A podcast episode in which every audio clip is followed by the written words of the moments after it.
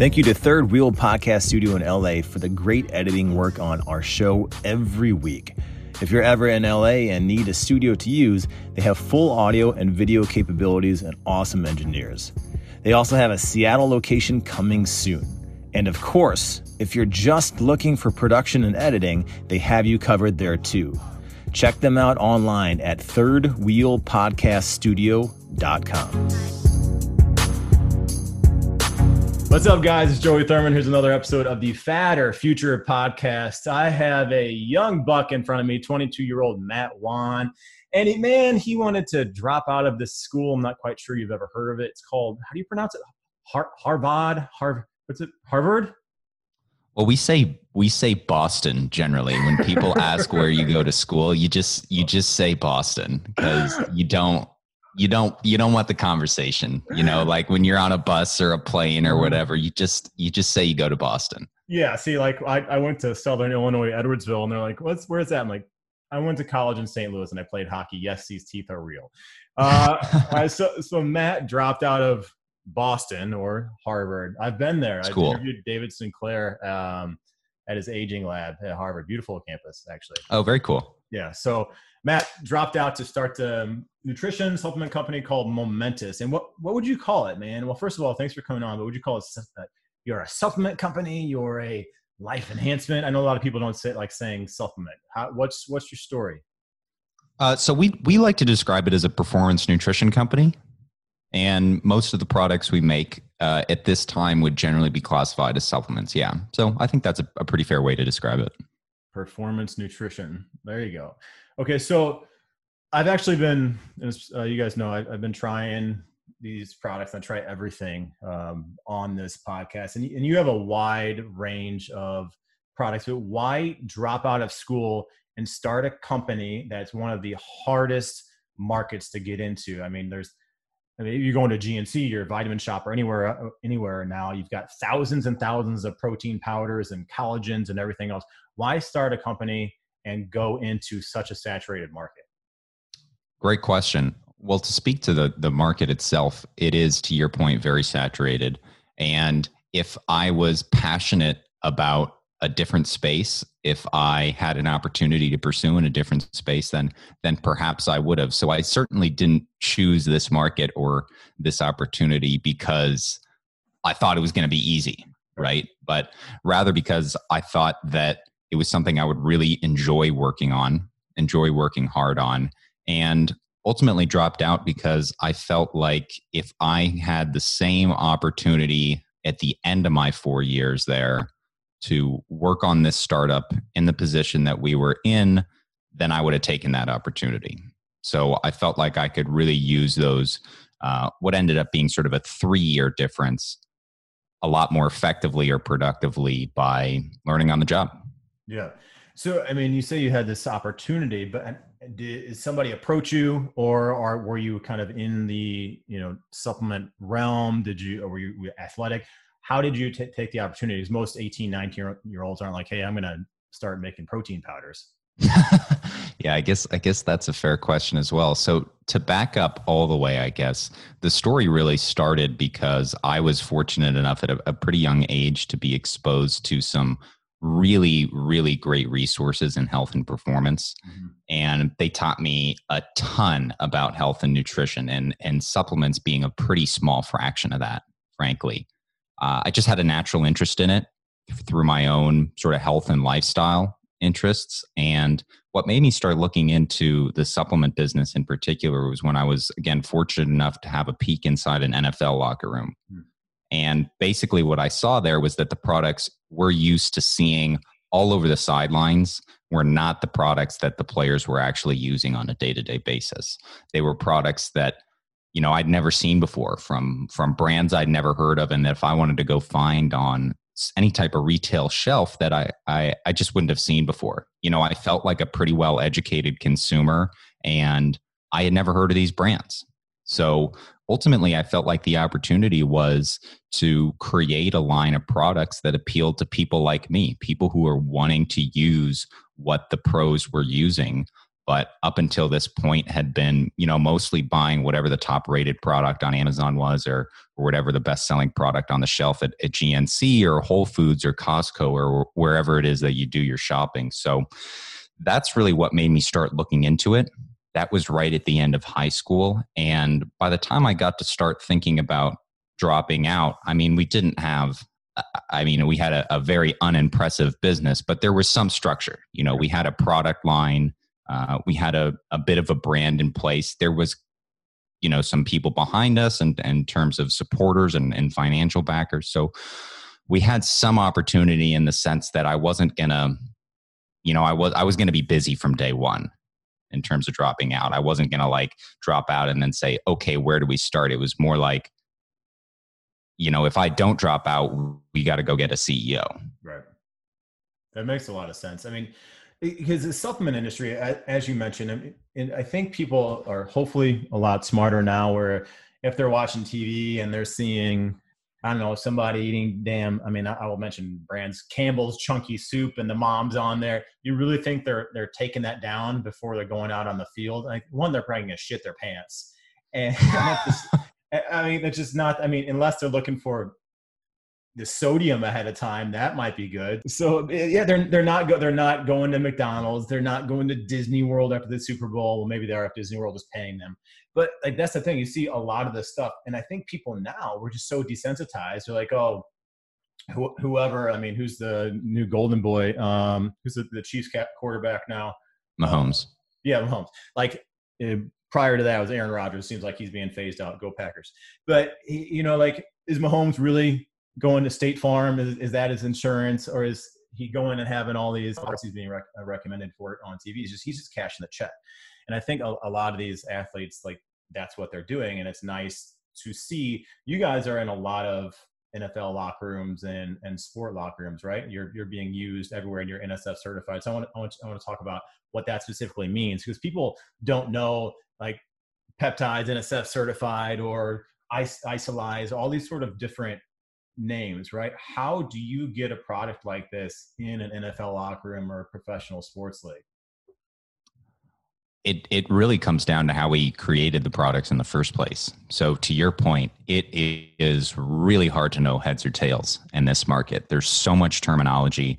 There's so much more information out there than you really want to spend your time or, or frankly is worth you spending your time trying to get into and so what we tried to do is just you know basically ask somebody smarter right ask somebody who is more qualified so we put together a group of uh, essentially performance experts, right? So dietitians or strength coaches, um, performance directors. They've they've got a variety of titles, but basically most of these teams in the major leagues all have some sort of system in place for organizing how they you know manage their players performance mm. right between the medical staff uh, physical therapy strength and conditioning uh, you know and what goes on the field uh, ultimately and so within that staff there's generally somebody who is very qualified and makes the decision for the team in terms of what types of snacks and supplements and foods that they're going to be buying and, and, including what ends up in the cafeteria right? Right. So those are not people whose names you'd recognize but they do really know their shit. Mm-hmm. so we went to them and basically said if you could make a product for your guys what would you put in it and so as a result of that they ended up using it you know we thought we were going to get the product that was going to be just the best, right? We wanted to have the best product that ultimately would attract this wider consumer base. But what ended up happening was it ended up being really attractive to these professional teams as well because they really sort of built it for themselves in a way. And so it's it's become very much a a, a part of our business model actually that we don't sponsor any professional or collegiate sports teams but it's it's about a third of the business historically is direct sales to those groups. So again we don't sponsor any of them but when they actually train on a day-to-day basis and even when they travel on the road this is the product that they're using with the guys you know on and off the field. Yeah i mean that's really smart because Yeah, there's a lot of people in, in sports dietitians and strength coaches, and I've got buddies that train for Blackhawks and everybody else. And mm-hmm. yeah, there, there's a lot of the behind the scenes stuff. And somebody like me, when I was working with the athletes, like yes, they're often recommending some specific type of product that isn't going to be on the shelves. But how are you getting NSF certified? Can you talk a little bit about what that is when people see what NSF certified is? Yeah, so NSF certified is this. Uh, so NSF itself is this third party group that most of the major leagues in the United States, I, I think all of them at this point, including the NCAA, have sort of adopted as their standard for third party testing with dietary supplements and other types of nutritional products. So it's actually written into the collective bargaining agreements for some of these leagues that the teams are not allowed to buy products for the players that don't go through this process. And that happened because they had so many instances of these athletes blaming positive tests. You know, whether or not that was true or not, I, I can't say, but blaming positive drug tests on these supplements that they were taking and saying they're probably full of shit and they probably go, go ahead. Right. Well, there's some truth to it. Um, there's probably some bullshit as well, but I mean, on the, at the same time, it's really not uncommon for these supplements to have things that are not listed on the label. Sure. And mostly that's not, you know, that's not the result of some sort of malintent. No, normally that's just careless manufacturing practices. That something from another product this this group was producing ended up in there somehow, or the ingredients were just not sourced carefully. And so the reason that you want to care about NSF is that you want to really be sure that what you're seeing on the label is what you're actually going to be consuming. And so for the leagues, when they adopt that NSF standard, now it's not an excuse anymore for the athletes. It doesn't matter if you say it was a tainted supplement because we bought NSF certified supplements for you. So if you go went out of your way to buy something that you knew put you at risk, then that's your fault. But from a consumer's perspective, like you and me, I mean, we're not being drug tested, right. but that doesn't mean I want stuff that's in my product that I don't know about or that could potentially be dangerous. So yeah. do I care about a drug test? Not really, but do I want my my products third party tested? Absolutely. And I I I mean literally unless I probably knew the people at the company personally, I probably wouldn't be taking a supplement that does not have that type of certification. Yeah, actually every single supplement I take, I either know the owner or CEO or I've known them for years or a not a necessarily specifically medical doctor, but like a medical engineer or some doctor that does deals with peptides and things like that that look into supplements. Most your most your medical doctors aren't going to know what the hell you know a lot of this stuff is because they just don't have the training. It's not their fault. Just the med- medical system. They don't have that. But yeah, for me, yeah, of course. Like, for example, I we feed our two and a half year old son nothing but organic, and some people are like, well, you don't necessarily know if it has to be organic or the field next to it. I'm like, I'd rather take the chance that it's cleaner and doesn't have pesticides and stuff sprayed on it than knowing that it probably has pesticides sprayed on it. Like so that that I mean, if you want to look for a product that's NSF certified, that makes a ton of sense. Or you want to go to Walmart and buy something off the shelf for 15 bucks because you want to save money, then I mean that's your prerogative. Uh, but for me, I mean, I look at the ingredients and everything. We were talking on the pre-interview that um, you know, I got some products from you guys too, and it took me a long time to actually agree to get them. And then when I tried them and then look at the ingredients, like, okay, this this makes a lot of sense. Now, when someone is choosing a protein powder, I mean, what's what's your main seller? Protein powder? So we sell the most protein powder, but the best selling SKU for us, meaning if you just look at like one individual, you know, flavor, is actually the collagen peptides. Okay. All right. I want to get to that. But so you what's the difference between a plant-based protein powder as far as if you looked at the delivery system uh, and absorption rate? Because you guys have plant-based and you have a, a, a whey-based protein powder, correct? Mm-hmm. Um, what's the difference in delivery system? Is there certain ingredients people should be looking at to choose so, do you mean with respect to our product specifically, or just generically between a whey and a plant based? Your your product specifically, and then we can touch on the you know the whey and a plant based. But what's making your products above and beyond you know another whey or another plant based powder? So I think that that comes down to the sourcing. mostly. There are a number of reasonable NSF certified options on the market, albeit not super popular ones. I think the biggest difference for us with these products is the quality, the sort, the sourcing, and the taste that results from that. Because uh, again, with the plant based, there are a couple of of other NSF certified options on the market, and and even some other ones with with pretty reasonable retail distribution. So it's not necessarily difficult to get your hands on them, if yeah. you will. But they just taste. I, I mean, I'm not gonna. I don't want to call it any any any brands by name here, but really, really difficult to right. sort of stomach uh, consistently. And the other thing you want to look for in a plant based protein is trying to find something that is what they call a complete protein. Mm-hmm. So the vast majority of plant proteins in of themselves are not complete proteins and then they don't contain all nine essential amino acids. So if you have a product that combines a variety of plant-based sources then you're much more likely and obviously we went out of our way to ensure that you have a, this combination of sources that add up to a complete protein source meaning they have all of those nine essential amino acids. The downside to having a product that has a whole bunch of sources and the reason that we only went with two sources in our plant-based protein is that sourcing is difficult right? It's the most difficult thing about creating a good product. And so if you go from two sources to four sources to six sources of protein, the complexity in trying to ensure that each of those sources are really, really well and carefully managed each time you order them increases exponentially.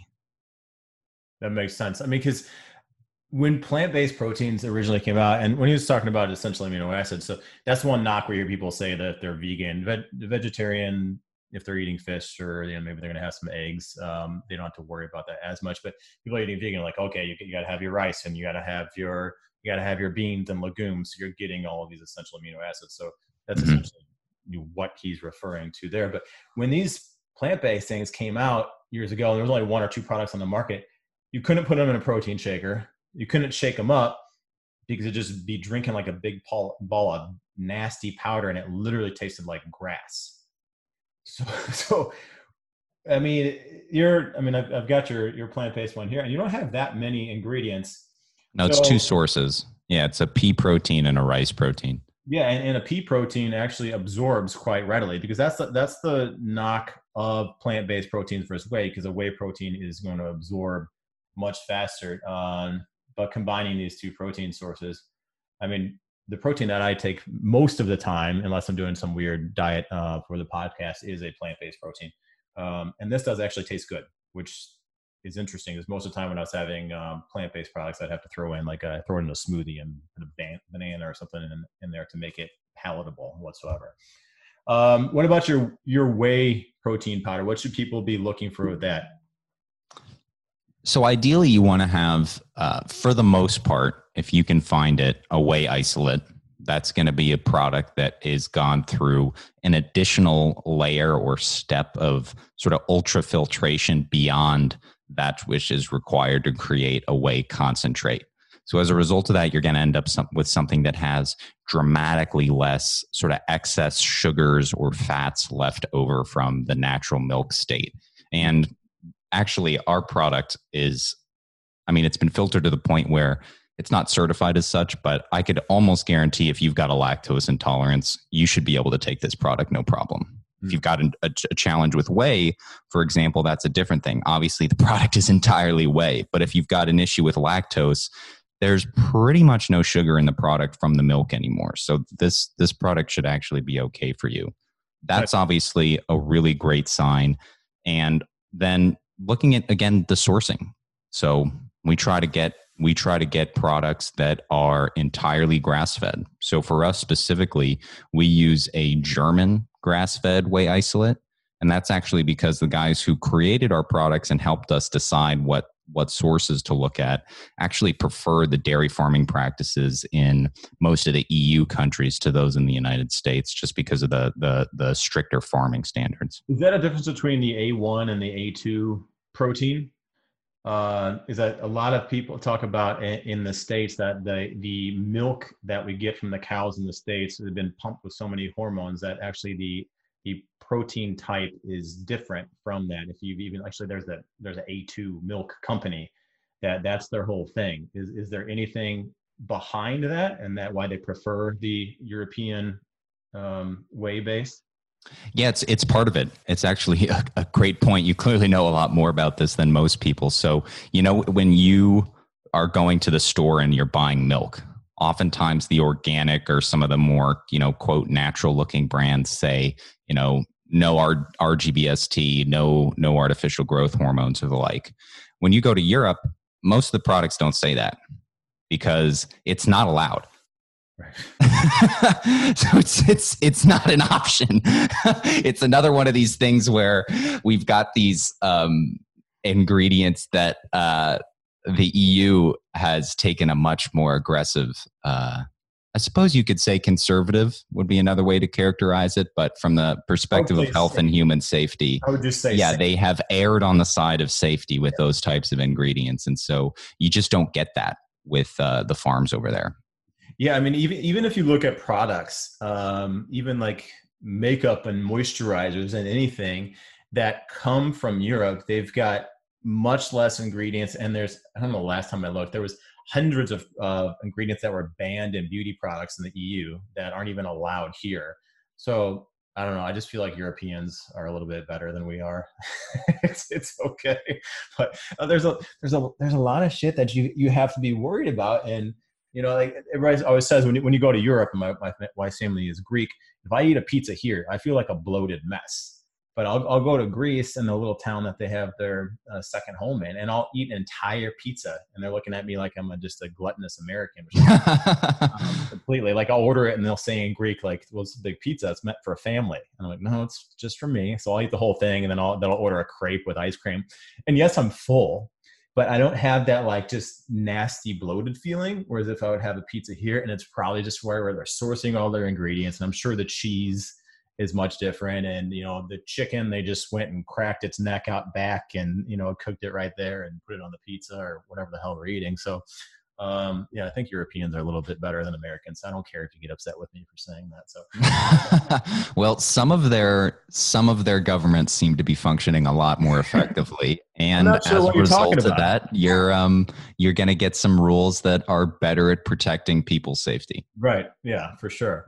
Um, now, the medical system in Greece not a great thing. So I would, I would definitely, definitely not go. Right. Look, it's it's not like I mean they're not all the same governments, right? Like obviously they're not they're not all managed exactly the same. Difference between there are some significant differences over there as well. But that that to me uh, is a very good way of describing eating in Europe sometimes because I find the biggest challenge there is the portion size.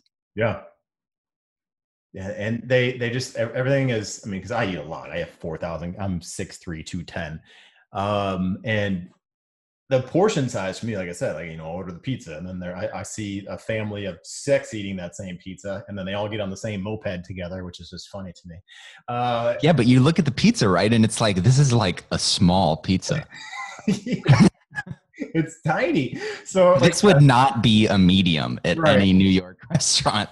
Yeah, and, and their dinner is at like 11 p.m. I'm like, what? The, the kid's two years old. What, why is he up there? I'm like, no, he'll start smoking in a year or two. Uh, all right, enough of that tangent. But yes, I do feel better when I go over and I eat food in Greece.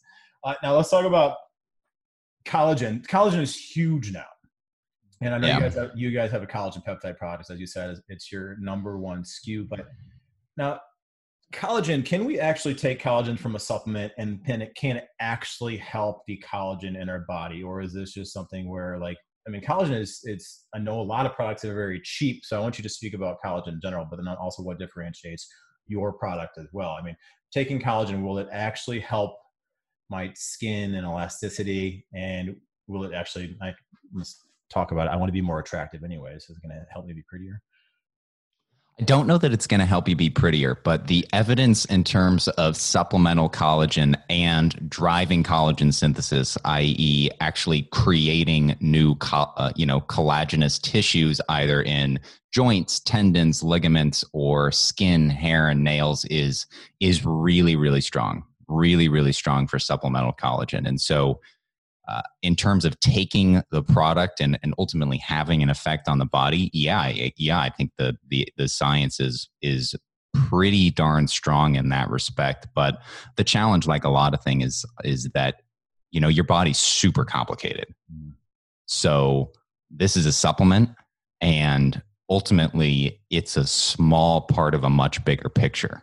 And so are you going to be increase is this a very convenient way of increasing the collagen intake into your diet in a way that doesn't require you to you know eat chicken skins five times a day? Yes it's definitely a very easy way to do that. But if you actually want to like see or feel an effect it's going to take time uh, and you're going to have to take care of yourself in the other avenues as well yeah, because I mean, yes, you're you're right. You you can boil your own bone broth and eat the marrow and have the chicken skin and you know go ahead and have chicken liver and all these different things. And people say like you can get this from food, but let's be honestly, Americans are lazy and we we want things quick. Um, mm-hmm. Um, maybe we have a maybe we have a little bit more time now with 2020 being home more. Um, but why collagen peptides? Can you specifically speak of what because there's collagen that people can purchase. What's the difference between collagen and collagen peptides? So, peptides just refers to a chain of amino acids. And there is some clinical research to suggest that certain types of peptides are more effective in generating collagen synthesis in specific types of tissue. So, specifically with our product, we've sourced a uh, actually a trademarked uh, ingredient uh, again from Germany, although that's just a coincidence, to be honest with you, that has been specifically and clinically researched to support collagen synthesis in tendons and ligaments. So, those are the things that athletes care about most in terms of their health and longevity, and, and oftentimes return to play as well. And to your point, you can consume a collagen rich diet and in fact probably should. But the reason you should consider a collagen supplement if it's something you're particularly concerned or passionate about is is similar to the reason I think you should consider any other type of protein powder and that it's it's not like you can't consume enough protein from food. It's that it's a really really convenient way to supplement with it at a time that optimizes the absorption of the product. So you can actually instead of having a again like a huge amount of collagen you know rich foods all at once on a consistent basis you can lean into the research that supports you know 15 grams or more of collagen peptides as being um, you know significantly better for triggering that collagen synthesis mm-hmm. and have a very easy way of ingesting that on a consistent basis and so again you can have a collagen rich diet it's very difficult to do that in you know, a low cost flavorless powder that you can just mix into your coffee every morning. Just like you could have enough pr- protein throughout your day, but sometimes it's very hard to have a very easily digestible, absorbable 25 or 30 grams of protein right after you leave the weight room. Right. And especially if people like, yes, I, I recommend all my clientele to eat food when possible, but if you're on the run and you need to have a protein shake and, you know, add some collagen to it if you're going to work out again in three hours especially a professional athlete and you're having a high fat meal that thing that meal is going to be digesting for four to six hours and more and it's going to feel like you're going to vomit on the field. Um, so i mean I, I think you as an owner of a supplement company it's nice to hear you say that and not just like i guess you said you should have a collagen rich diet. Um, but supplement it and, and, intersperse it when it makes the most sense for you and your body. Because I mean, yeah, you can take what you got, 15 grams of collagen um, in one of your servings, so that just makes a lot of sense. I even do a um, an Instagram video where I did like a blueberry protein collagen. It looked like as I do a series called Ugly Dude from a Food. It was ugly, but it's delicious. But I, I was able to get it in there because I think I was going in between clients or something. But it's good. Right. So again, it's it's it's not like you can't get these types of foods or nutrients elsewhere in your diet. It's that a supplement is a dramatically easier and sometimes, especially when there's some sort of sensitivity or evidence that timing is of significance, which there is with collagen, it can be a much more effective way of getting that nutrient in. Now, what does the research say with athletes and taking collagen? Is it going to make sense? Because I know that if, if somebody's having a meal, now nutrient timing, if you're a professional athlete, yes, they're going to want to time their food and, and have it like pretty much right after their workout and beforehand and, you know, something small and then eating several times a day, just so they're getting that nutrient absorption to prepare themselves or that glycogen replenishment. But what does the research say for your average individual? When should they take collagen? And if they're just your going to your workout class or they're going to their trainer, when, when should they take the collagen?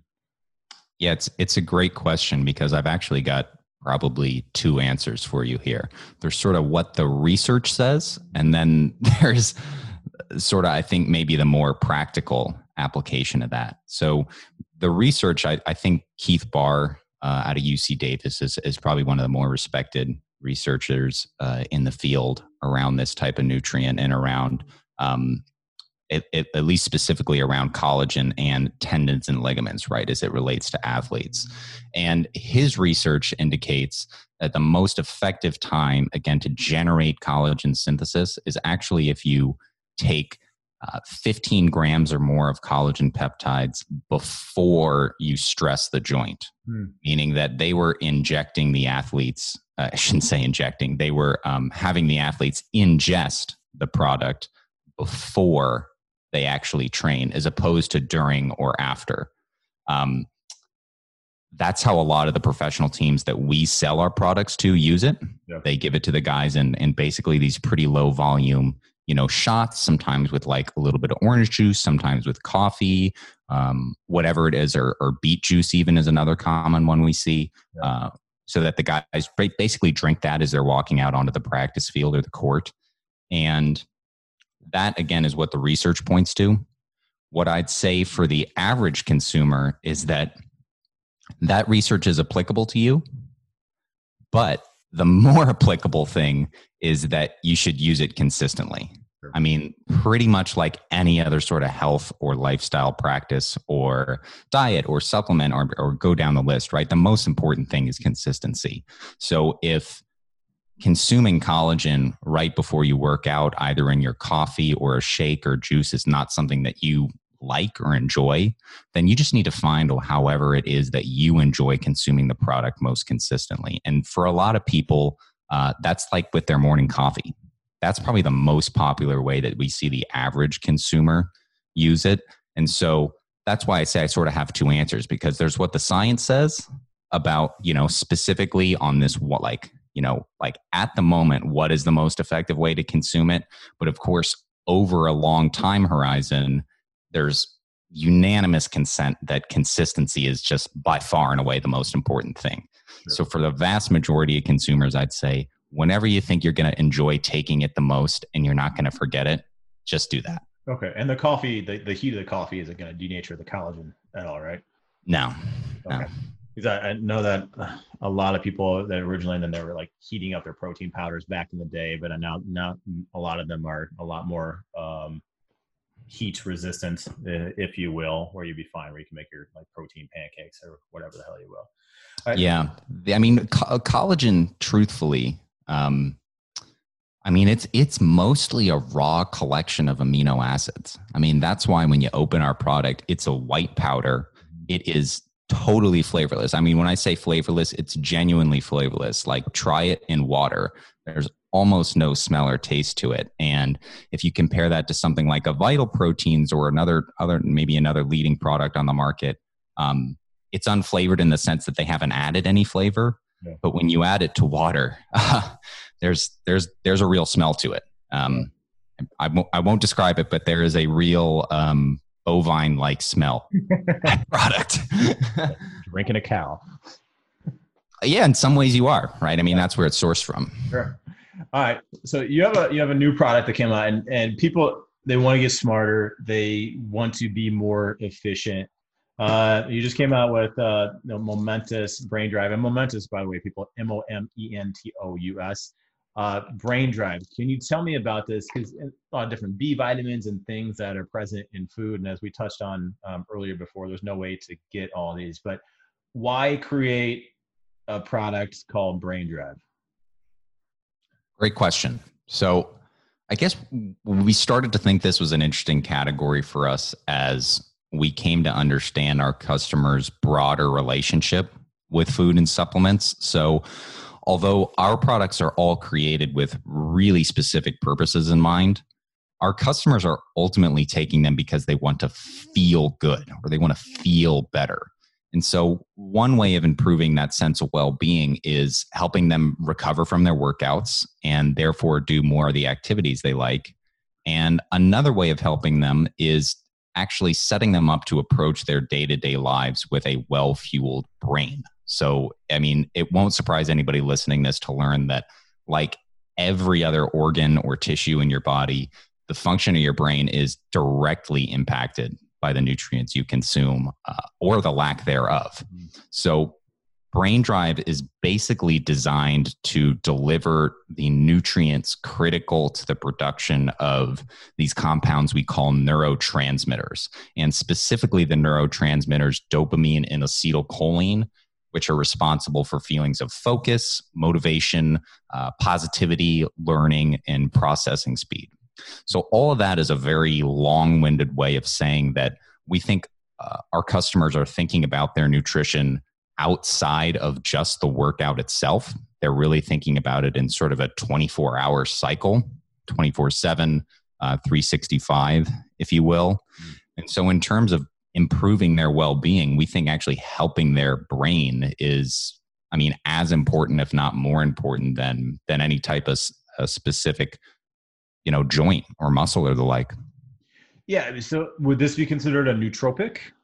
Yeah for sure. So i mean a nootropic would technically be defined as you know a supplement or drug that supports uh, brain function okay so i think this would technically fall into the nootropic category although truthfully we're not sure whether or not that's a term that our our customers are going to jump at yeah. i think sometimes people hear the word nootropic and they either don't know what it means so they assume it's not for them right. or they hear it and they assume that it's you know some type of um, you know caffeine pill that's going to make them wired for the rest of the day and yeah there, are, there are definitely products that meet those criteria but that's that's not what this is yeah actually you don't have any caffeine in yours whatsoever no. which was interesting uh, because I'll, I've been taking it for a week and a half or two weeks now, and I've, I've been playing with with the dosage, what I take it with as well. I mean, serving is what two. Mm-hmm.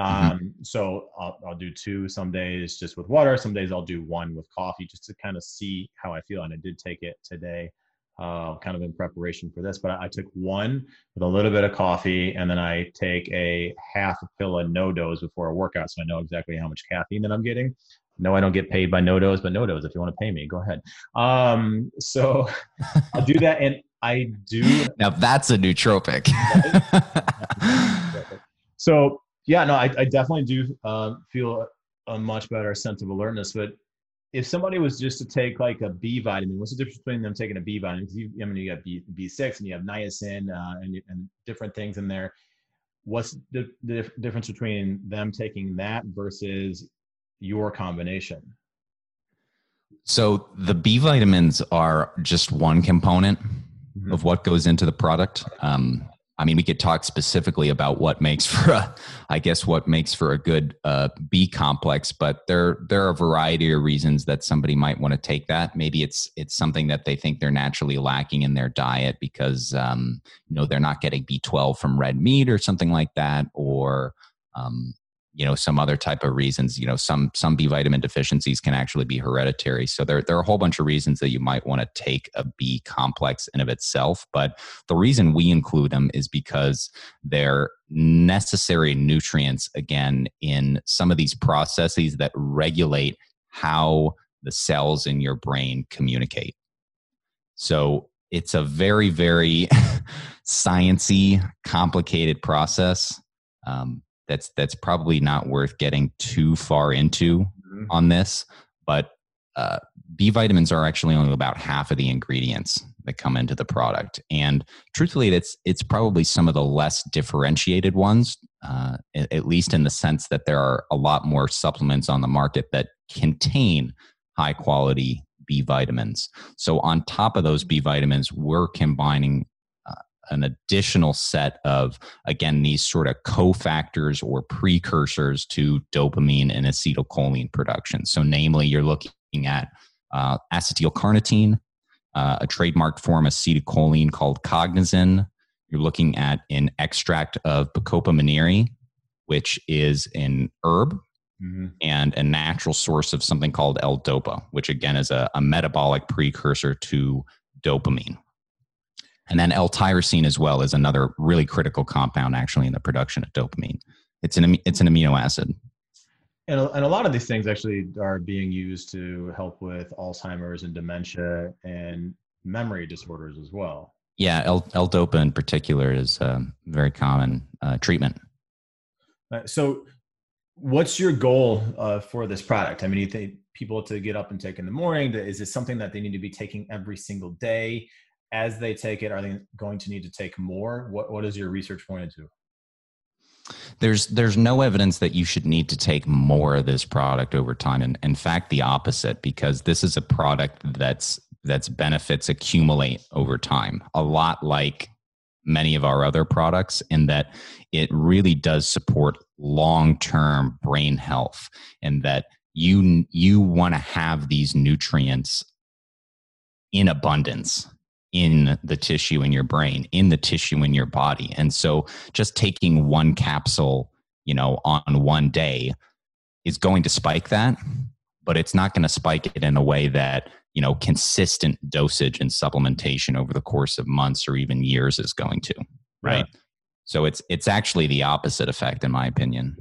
Uh, that that makes a ton of sense because as, as we feed our body proper nutrients and it's like when someone starts eating well for a few weeks and they go back to having I don't know, tacos or Dairy Queen or something, they they feel like shit, um, you know, and then they start going back to eating something else. Their their body is used to those good nutrients. And um, is it okay if someone's taking this for a few weeks and they kind of stop for a week or so? They should be more efficient than they were prior to, or are they going to feel um, like they're going to, for lack of a better sense, be crashing a little bit? It's it's a fair question, and I, I probably don't have a good sort of blanket answer for you.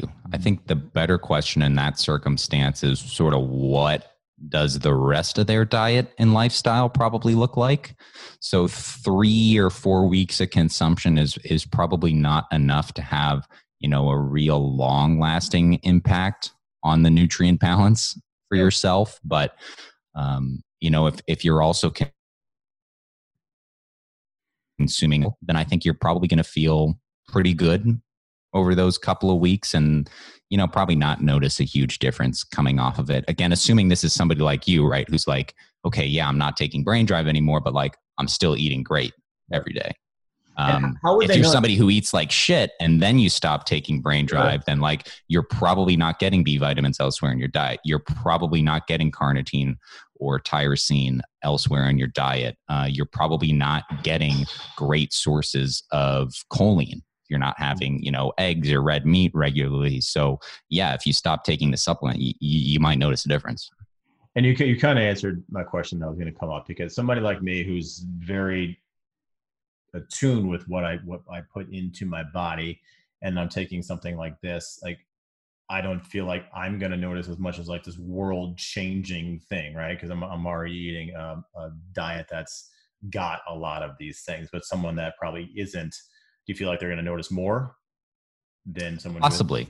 Possibly. Again i think it's the same same sort of dynamic where um, your baseline might be a lot higher mm-hmm. than an average person in terms of where you sit with a lot of these nutrients but at the same time somebody whose diet is not particularly uh, great is oftentimes not particularly consistent either so the challenge with taking a supplement and expecting immediate result is that it might be the result of taking that supplement and, and feeling great. It might be because you just had a better breakfast that one day. And your body's like, oh my God, I had a great breakfast. Like, why don't we do this every day? like, I feel so much better. And then you take the supplement the next day and you have frosted flakes for breakfast and you feel like shit. Like, guess what? You know, there's a little bit more to it than that. Right. Your body doesn't feel great. Okay. I, I had to. I should have picked a different cereal. it was right, it was right there on a tee. Uh, all right, Matt. One more question. Uh, sure. Where do you feel uh, like the future of not only your company but the supplement industry is headed? Oh man, I don't. I don't think it's sort of one direction. Um, ultimately because I, I, I think that you have to think about what type of consumers you're looking to serve. You know, I think for our brand in particular and the types of consumers that we're looking at, I think the most promising areas of growth are going to be uh, brain health, which this product definitely fits into that category, uh, gut health, and longevity are probably the three most interesting areas uh, for this end of the market, which is generally, uh, truthfully, for lack of a better term, sort of more of an educated consumer. Mm-hmm. Um, on the flip side, I think there's also going to continue to be a real portion of the market that is, you know, very much interested in lower price products, very accessible products. Um, so I think you're going to continue to see probably uh, some relatively undifferentiated products seeing seeing pretty good success at the lower end of the markets that are probably you know some type of celebrity backed brands. Um, people who have really powerful brands in of themselves coming out with you know their own their own product lines or the like and and trying to to capture a big percentage of their audience that's like oh you know i'm I'm just making this up, but like, oh, like I'm I'm already consuming, you know, gold standard whey. Like Kevin Hart's is the same price. Like I may as well try his because his is, you know, cookie flavored. Sure. Mm, cookies. so I, I I don't know if that answers your question. I'd yeah. say that there's there's a whole bunch of different directions the market's going in, but for our side of the market in particular, I think I think brain health, gut health, and longevity are most interesting categories. Yeah, I, I, think you're right, and I, I, would throw in a, a recovery as well. Um, I think re- recovery is starting to get huge, which you could kind of roll all these into it. If, if, you're having more longevity, you're having more brain health, you're having more gut health, your body's going to going to perform better and and recover um, much better. All right, Matt, where can yeah, people, great point. Uh, where where can people find you? Where they where can they find your company? So uh, the company is livemomentous.com and at livemomentous on Instagram, and my Instagram handle is um, what is it? I think it's uh, at underscore Matt dot Wan. I love how you didn't know your own Instagram handle. Well, Matt Wan wasn't available. So all I know is that it had to be some obscure collection of punctuation around Matt Wan. I have a Chinese last name. So, you know, the chances that I had the first account were very low. Yeah, that other jerk, Matt Wan, took it. yeah, I don't know. I haven't met another Instagram Matt Wan yet. Maybe, maybe I should try to reach out. Okay, well, Matt Wan, the other Matt Wan, if you're listening, reach out to Matt, some other, uh, not knowing his own Instagram handle, Matt Wan. If you're willing to trade me your Instagram handle, I'm willing to pay up to thirty dollars. Thirty dollars. All right, Matt. Uh, thanks for coming on. I'm Joey Thurman. This was another episode of the Fitter Future podcast. Remember, don't be a fatty. F A D D Y. Be a part of the future.